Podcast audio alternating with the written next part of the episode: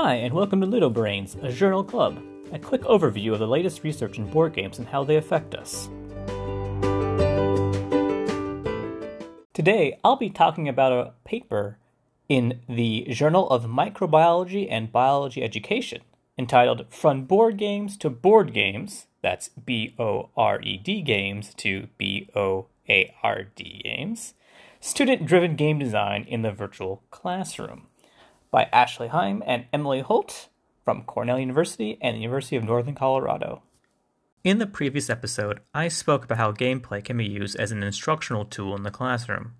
If you have already listened to that episode and are back for more, you have my sincerest thanks. If you haven't heard it yet, I'd recommend waiting until I figure out how this whole podcasting thing works.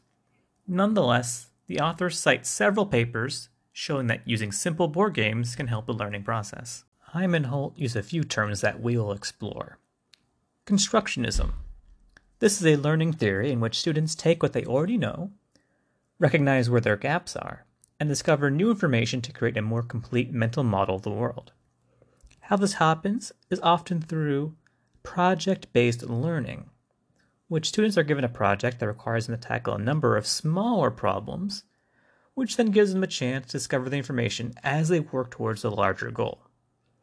Here, project based learning is enmeshed with learning by design, which essentially is using a design challenge, in this case a board game, as is a larger project. And all of this is wrapped up in game based learning. The amount of pedagogical value packed into this package is honestly beautiful. This paper flips script and the authors are interested in how the act of students designing their own games may help them understand the material. This makes some intuitive sense.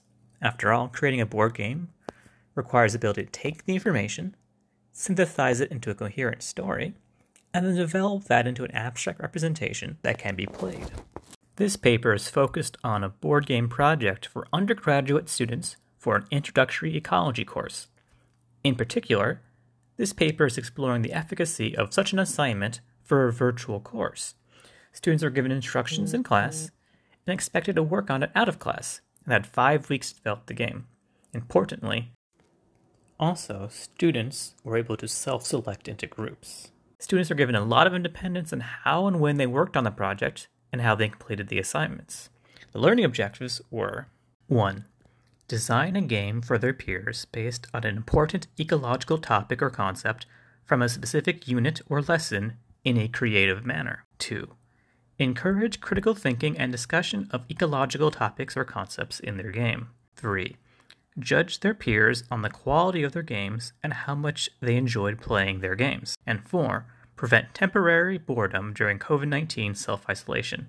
More important than you may realize students are given a lot of freedom as to what their game could be about and how they would design the game and what materials to use, although they were encouraged to make sure that the games were able to be played using either digital or simple materials that one can acquire at home. For example, paper and pens and uh, game pieces that you could use uh, from around the house. Also, the students were told not to make a simple trivia game because that'd be a little too easy and not really in the spirit of the assignment. This course previously well outlined the learning objectives for the entire course as well as individual units.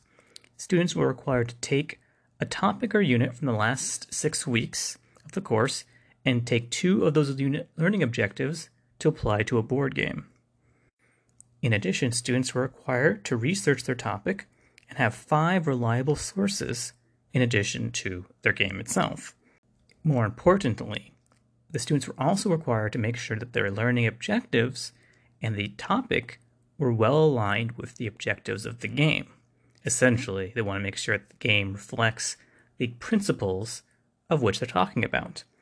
And finally, the games had to be fun. To help with the learning process, students would also self evaluate each other.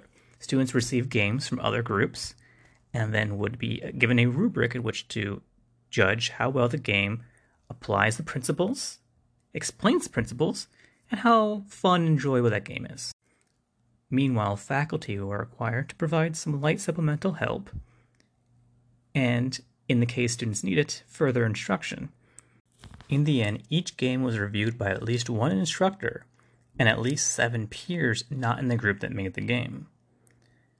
The final assignment grade was then combined as an average of the student grades and the instructor's evaluation.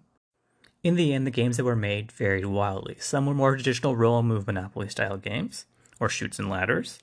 Some were a uh, memory style game where you flip cards over and try to match animals to niches.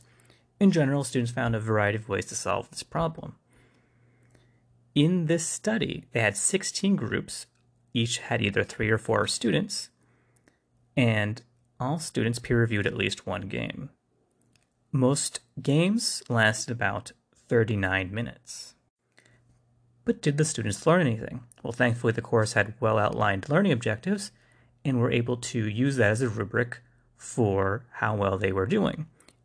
Of course, this is not an tr- experiment in which there is a placebo group and a test group, so we don't know how well the students would have done on a normal assignment. However, general satisfaction with the assignment was very high, and students seem to have learned quite a bit from it, so one can presume that this would be just as effective as another more well tested project.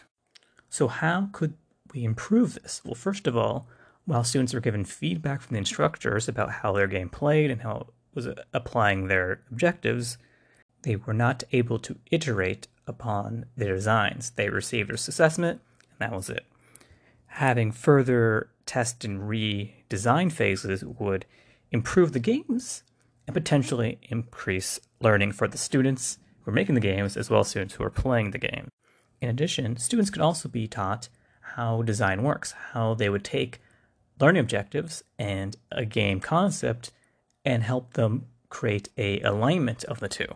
Students are not usually well versed in that, and so uh, previous instruction on simple design theory would also help. This seemed to be a effective way to teach lessons while providing students with an assignment that they can enjoy and share with their friends, especially during a time in which that is very, very important.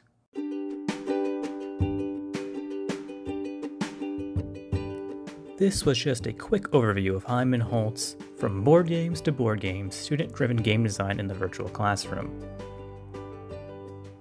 If you have any comments or questions, feel free to contact me at ludobrainspod at gmail.com. That's ludo, L U D O, brains, B R A I N S, pod, P O D, at gmail.com. And thanks for listening.